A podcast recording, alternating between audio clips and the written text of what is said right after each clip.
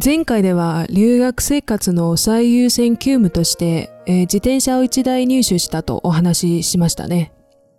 で、見た目はちょっと理想とはかけ離れていて、カゴなんかもついていたりして、めっちゃかっこ悪かったんですけど、いざ乗り始めてみたらもうメロメロ。なんせ自分の故郷では、おびただしいトラフィックとそれ相応のクラクションの騒音が、えー、あと、排ガスとか、えー、そこそこの都市なのに坂だらけのところとかですね、そういった観点からすると、決して、えー、サイクリングに優しいとは言えない街ですね。ましてや毎日のように自転車をメインな交通手段として利用するなんて、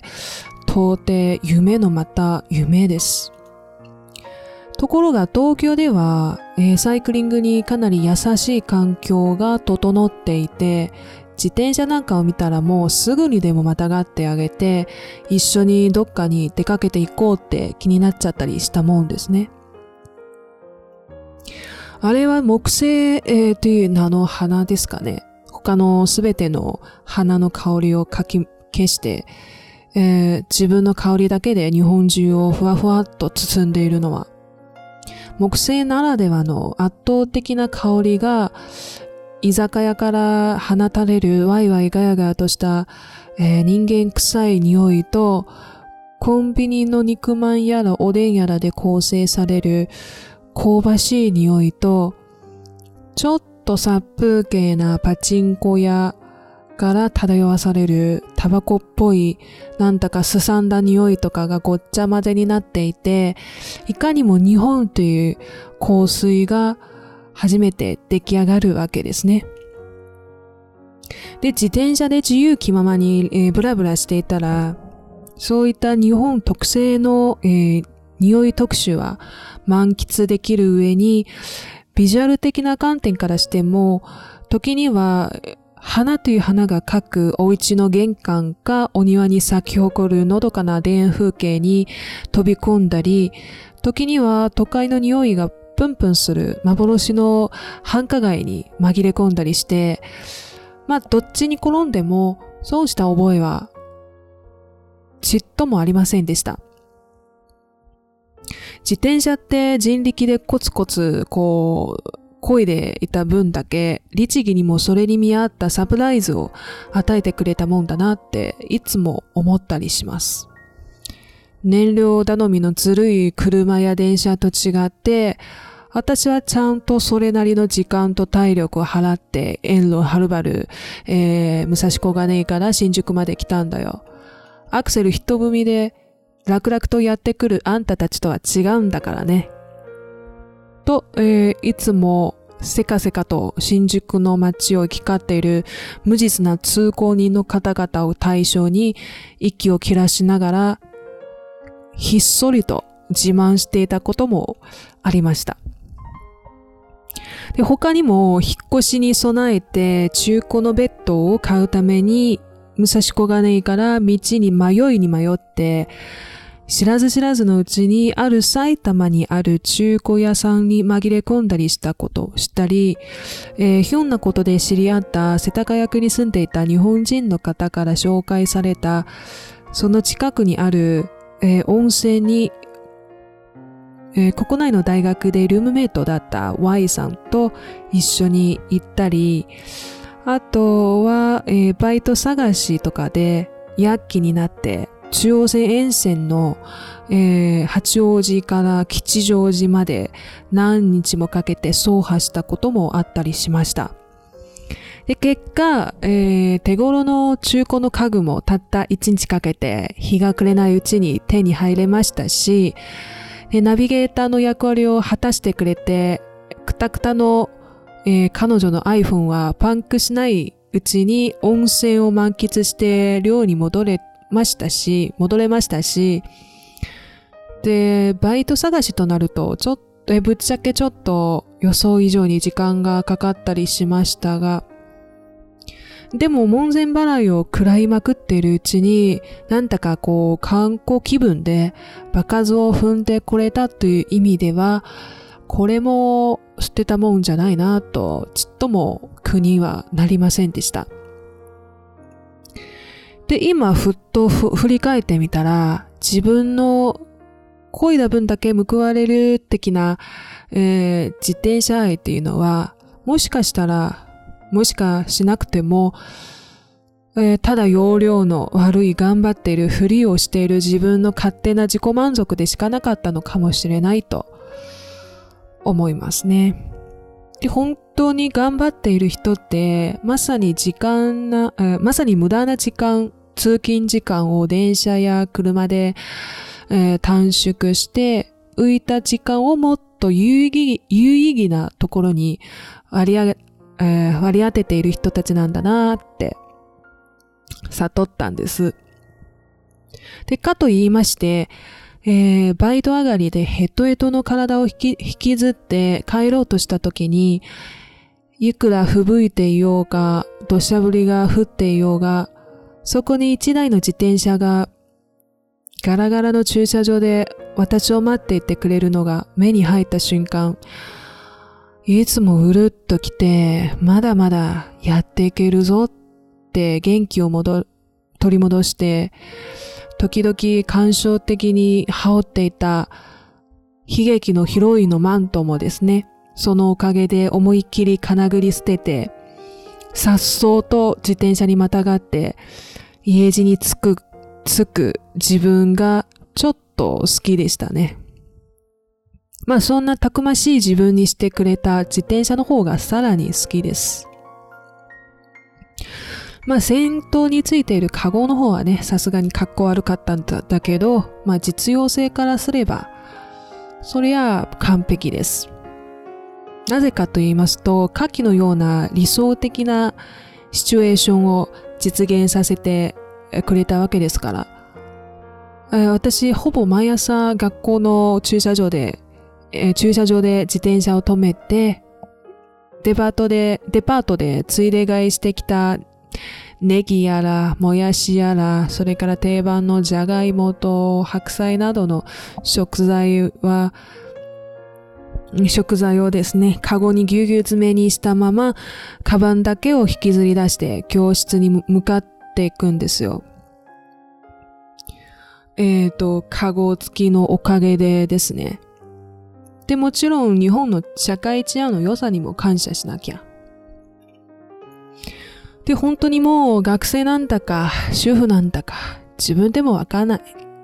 で、自転車のカゴといえば、もう一つのエピソードを思い出しますね。微笑ましいんだか、危なっかしいんだかわかりませんが、確かにあれはお正月の時だったかな。えー、もう一人仲良しの国内の大学時代の、えー、ルームメイトだった T さんとですね、お正月らしいことをしようということで、お鍋を囲むことにしたんですね。えー、どういう経緯かはっきり覚えていませんが、えー、ガスコンロと鍋は私のお隣さんが貸してくれるって言ってたから、本当なら私ん家でやる方が都合が良かったのに、なぜかか彼女ん家でやることになったんですね。で、じゃあ迎えに来なよ。一人じゃガスコンロと鍋をいっぺんに運ぶのは到底無理なんだから。で、T さんに頼んだら、二つ返事で引き受けてくれたんですね。それで、えー、またなんとなく彼女がガスコンロ担当で、私が鍋担当になりました。で、各自の自転車のカゴにガスコンロと、えー、鍋をですね、それぞれ入れ込んで、えー、私が先頭を切って、いざ環状地に出発。で最初はお互い談笑しながら先頭で、えー、自転車を飛ばしていました。が、いつの間にか彼女が合図を打ってくれなくなったことに気づ気づきました。そこで自転車を止めて首を長くして待っていたり、後ろを振り向いてみたり、何十メートルくらい引き返しまでしたんですが、えー、それでも彼女は一向に姿を現しませんでした。それはさすがにやばいなと思って、思いっきり鍋をガタガタと言わせながら、それまでの道を沿ってひたすら引き返していたんですね。で、ある交差点でやっと彼女が現れたんです。ただただ恍惚とした表情でぼさっと自転車にまたがっていただけです。なんだ、ここにいたんだ。何ぼっとしてんだよ。早くついてきてよ。で、彼女に気づ、えー、近づいて声をかけたら、ふと我に返ったように彼女が、さっきひどい目にあったんだよ。マジ信じられない。で、私に泣き言を言ってきたんです。いきなり燃え出したんだもん。何が？あんたのガスコンロに決まってんじゃん。ガスの瓶が入ってたのを最初から教えてよ。っていうかあんたが最初から外しておいてよ。常識外れにもほどがあるんだよ。ここで信号待っていたらさ、いきなり炎がカゴから突き出してきて、通りがかりの人でさえぶっ飛んだんだよ。もうどうしようどうしようって泣き出しそうになったんだよ。ちょっと私の前髪嗅いでみてよ。嗅いでみてよ。焦げ臭くないか？で、彼女がマシンガンのようにまくし立ててくるほど、私は腹をよじって割らずにはいられませんでした。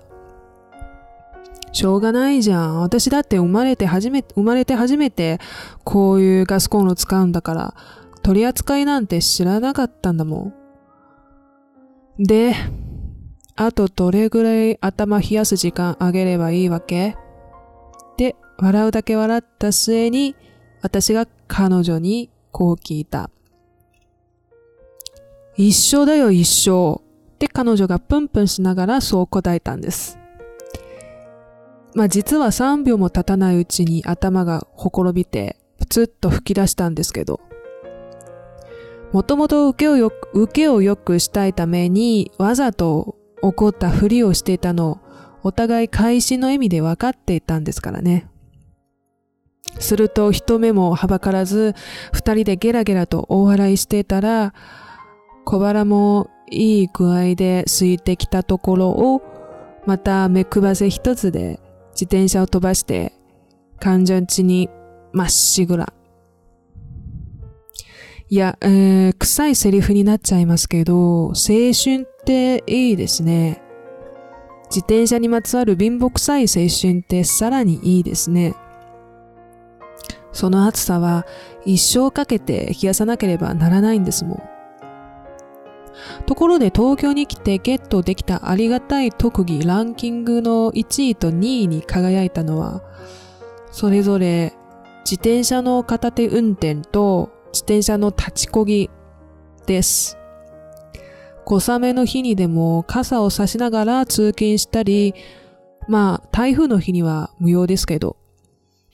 えー、お腹がペコペコでパンでも口に詰め込んだりするときに片手はとても便利ですね。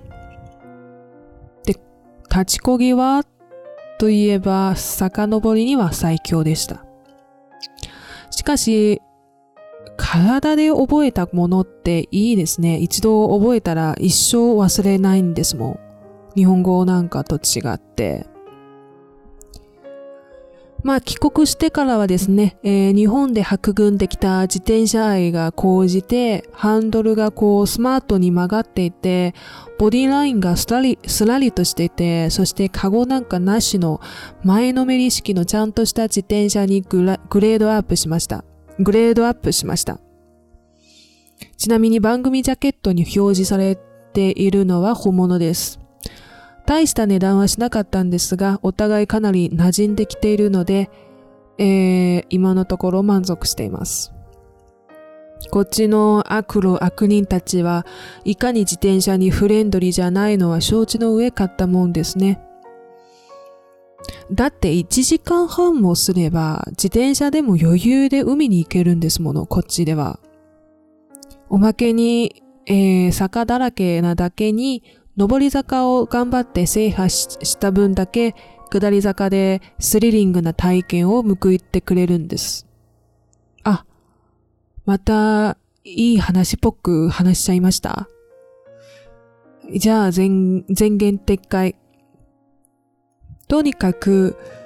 えー、いくらトラフィックが激しかろうが、坂だらけの悪路が永遠と続いていようが、茨の道をこう乗り越えてきて、最後の下り坂下り坂を突っ走っていくのにつれて、目の前に海が徐々に広がってくるのを見たら、はあ、やっぱり物足りないんだな。し、幸いもう片道の道のりが残ってるんだなって思わず自虐的に思えるようになったりするくらいですね。これって愛ですよね。愛以外の何者でもないですよね。